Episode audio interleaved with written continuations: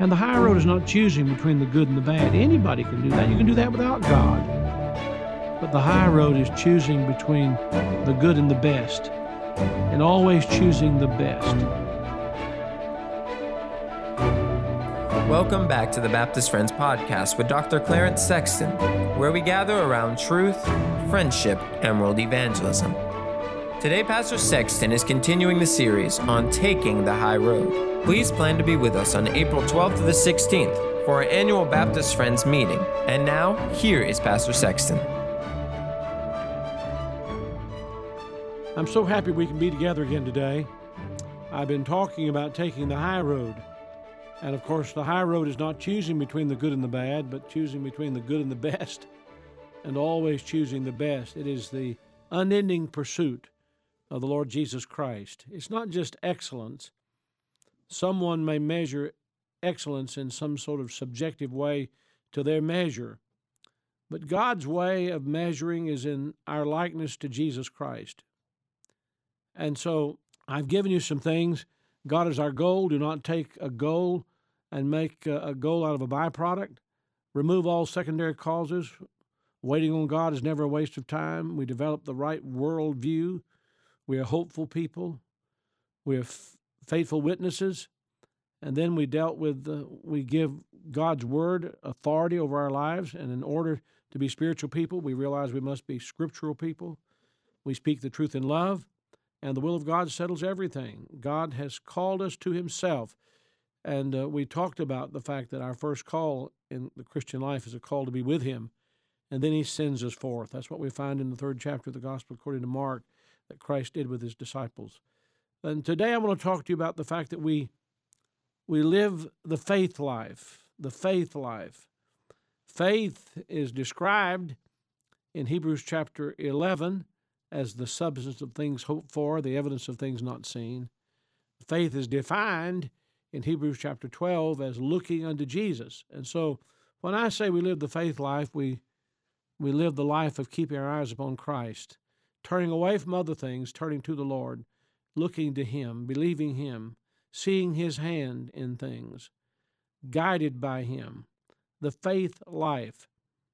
And uh, the Lord Jesus says, have faith in God and there there is a boldness in this faith life there's a clarity in this faith life uh, contrary to what people think there's confusion and mixed up people in the faith life. No there's clarity. When when we made god the goal and we trust him and look to him and believe him. So on the high road we live the faith life.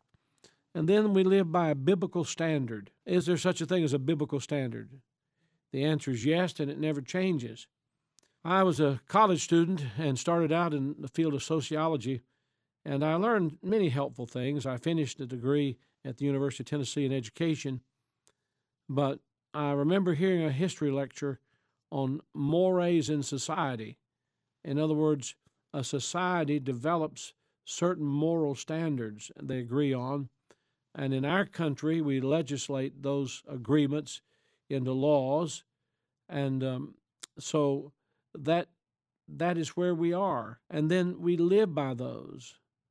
And then as evil men and seducers wax worse and worse, the moral standards are always changing. Things that were once unacceptable are now acceptable. When I was a student in college as a freshman, in the freshman psychology book, there was an entire chapter given to deviant behavior. And there were things on that deviant behavior list, things unacceptable, things that we would not accept people doing, behavior we would not tolerate, and things like incest behavior and actually homosexuality was on that on that list, and so abortion would have been on that list. These these are behaviors and actions that are unacceptable. Well, those things change, and as evil men and seducers wax worse and worse, the moral standards change. The mores or the moral standards a society accepts change also. We have some people who promote an amoral society. There's no moral standard, and um, that's tragic indeed. But in the midst of all of that, laws are made to adjust to the moral standards, and we are Christians and we're living as good citizens and law abiding citizens. But there may be things that are perfectly legal, legal for an adult to do, but we would consider these are unacceptable things for a Christian. And so we're trying to live our lives according to the standards of God's Word, and we're trying to raise our families according to the standards of God's Word, and with integrity, no holes, thorough, and live the life that is pleasing to God. All of this goes back to the Lord, just looking to the Lord, looking to the Lord, believing the Lord, but not not these things that are, I think, way on the extreme, but there are clear biblical standards, and we need to learn what they are and live by them on the high road. Prayer becomes a way of life. That's the 15th thing we're talking about. Prayer is a way of life. And uh, praying always. How do you pray always? In an attitude of prayer. In, in the New Testament, the, the disciples came to Jesus and said to him, Lord, teach us to pray, as John also taught his disciples. And he gave them prayer lessons. The Lord's Prayer is given to us in the 17th chapter of the Gospel according to John, but he gave them prayer lessons. And the lessons began with Our Father which art in heaven, hallowed be thy name, with the greatness of God, hallowed be his name. As we pray, Jesus taught his disciples the first thing we need to know in prayer is to whom we're praying and how do you get to him? We have no merit of our own. We earn no merit of our own. We don't accumulate merit with God. We come with the imputed righteousness of Christ on our account and we we believe that God has a way that we can come in to speak with him. The man Christ Jesus ever liveth to make intercession for us, but we can approach the throne of God, and it is a throne of grace and mercy. Thank God for that. And so we live constantly in the attitude of prayer, and prayer is a way of life. We have been purchased by his precious blood. We have his imputed righteousness on our account, and we have access to God in prayer. And so at any moment, anywhere, anytime, you can't stop it. You can be locked in a box and you can still pray. And so uh, prayer is a way of life. I remember talking to uh, Ben Carson when he was with us at Crown College to speak to our young people. And he told me privately sometimes in these long surgeries, when he was involved in these long surgeries, and uh, of course, at one time he was considered the world's leading uh, neurosurgeon, he said, I have to stop and pray. I may reach some impasse actually in a surgery. And he said, I excuse myself and let others attend to the patient for a few moments while I find a place where I can get alone with God and pray. And I ask God for the next move, the next direction. What am I, what am I to do in this particular surgery? I was really, uh, really, what is the word? when I think about a surgeon leaving an operating procedure and stopping to pray, I was awestruck, really. And but I listened intently. And if a man like that sees that God is accessible to him and he in any moment can pray, you and I need to know that we have complete access to the Lord because of what Christ has purchased through his death, burial, and resurrection. And we can live this prayer life that becomes a way of life to us. And then on the high road, we understand that Christ is the motive. He's the motive, He's everything, but He's the motive in our lives. And He's our goal. We're looking unto Him. And why do you do what you do? And I said to Frank Sells, one of my spiritual fathers, one day, I said, if we can just get this thing down to where there's just two of us, just me and, and God, he said, Why have two? We ought to be one with Him and one in Him. And we hid with Christ in God. And so I pondered that and thought about it, and that's so true. It's so true. We do what we do not for them. We don't sing for them. We don't preach for them. We don't speak for them. It's for Him. We don't work for them. We work for Him. There may be a supervisor or someone in authority, and we want to do our best but we see beyond that person to the fact that as believers, we're doing the best job we can possibly do. And of course, we'll do a great job for our supervisor or that person in authority, but we're doing it for the Lord and to please Him. And that's the greatest way. And living on the high road, that's what we find. And then, number 17, we develop a devotional life. A devotional life.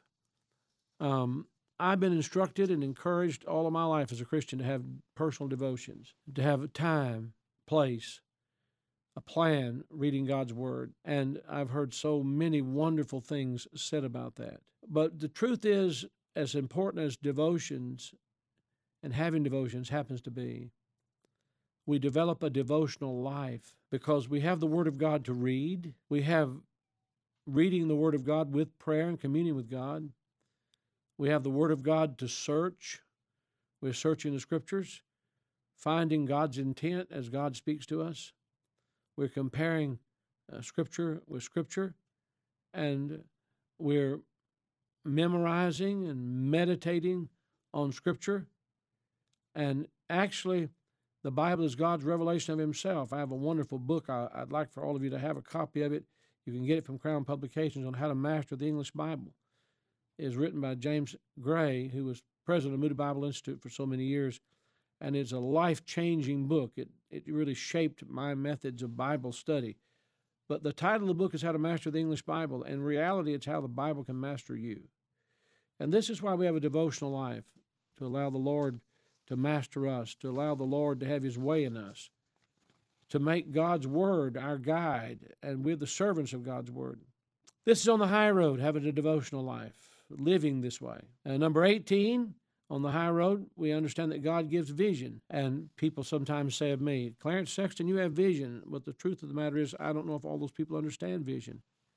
Vision is God revealing to us Himself and His way and His will. Uh, taking it a step at a time, knowing this is God's way and we're to walk in it. As the servant said when he went to get a bride for Isaac, that as he was in the way, God led him. In other words, he was doing what God gave him to do, and God led him. And when I think about Crown College and all the wonderful things God has done in Knoxville, Tennessee, and worldwide, and all the students who have graduated, over 36, 3,700 graduates now, and they're in every state and on every continent. Someone says, um, You've got vision. But the truth of the matter is, with the extension colleges we've got and the work going on here, and the joy of pastoring the Temple Baptist Church and the things God's given me, I'd like to believe that I've tried to live on the high road and God gave me understanding. God gave me direction. He gave me the next move. I've had ideas, just like you have ideas, and I want to move and act on those ideas. Well, it's not always God's timing, and the Lord brings the time into harmony with the idea. And that's one of the great harmonies in Christian service the time to do it, and the will to do it, and the fact that it is God's will. Another one of the great harmonies is uh, seeing the harmony between what we do and what God does. That He has brought this about, and we we're involved in it. What is man? What is God? What is man's doing and God's doing? But God gives vision. He gives direction. He gives clarity in this vision. It's God revealing Himself, and on the high road, God gives vision. On the high road, Number 19, it is Christ who separates us. The Bible says in Romans chapter 1 verse 1 that Paul was separated under the gospel of God. C.I. Scofield said, "Every Christian mightily used of God will have his or her separating experience." What is your separating experience? What is it? Uh, when you ponder your life and muse on the things that you've gone through, when you meditate upon it, what is your separating experience? Well, it's Christ who separates us. I remember when my mother remarried, moved to Florida, my brother, two sisters, and my mother, and a young man named Chester Blevins who lived with us moved to Florida. I stayed in Maryville, Tennessee. I was separated from them.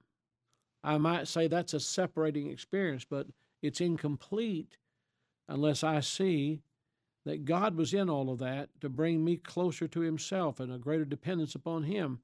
You know, honestly, it was then when I surrendered to the Lord and gave my life to Him as a 17 year old. It was in that experience that God gave me clarity, and I knew that He wanted me to be a preacher. He separated me to Himself. I remember in 1975 when my wife and I made the decision to leave the Southern Baptist Convention, and we separated ourselves from the convention and became independent Baptist people by conviction I have no regrets about that. But it was not just that. It was not leaving the Southern Baptist. I'd pastored seven and a half years. It's all I knew. It's all she knew. She and I were in this together. I was saved, baptized, called to preach as a Southern Baptist, pastored two Southern Baptist churches, wonderful churches, wonderful people.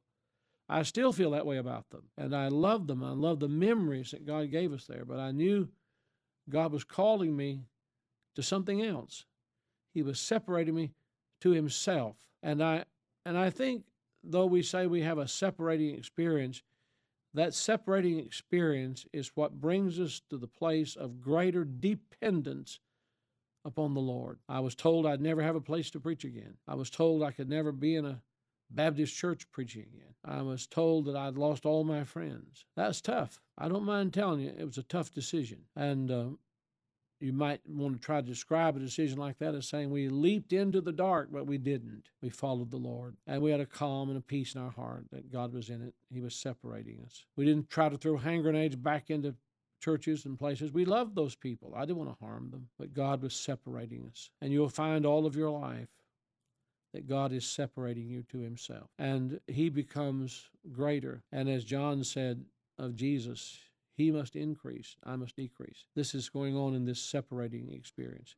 I'm enjoying talking to you about these things that we find on the high road, and I'm looking forward to when we can be together again. And uh, we will talk about how God speaks to us and does guide us. And He certainly does. He speaks to us. God bless you. Pray for us. We're praying for you.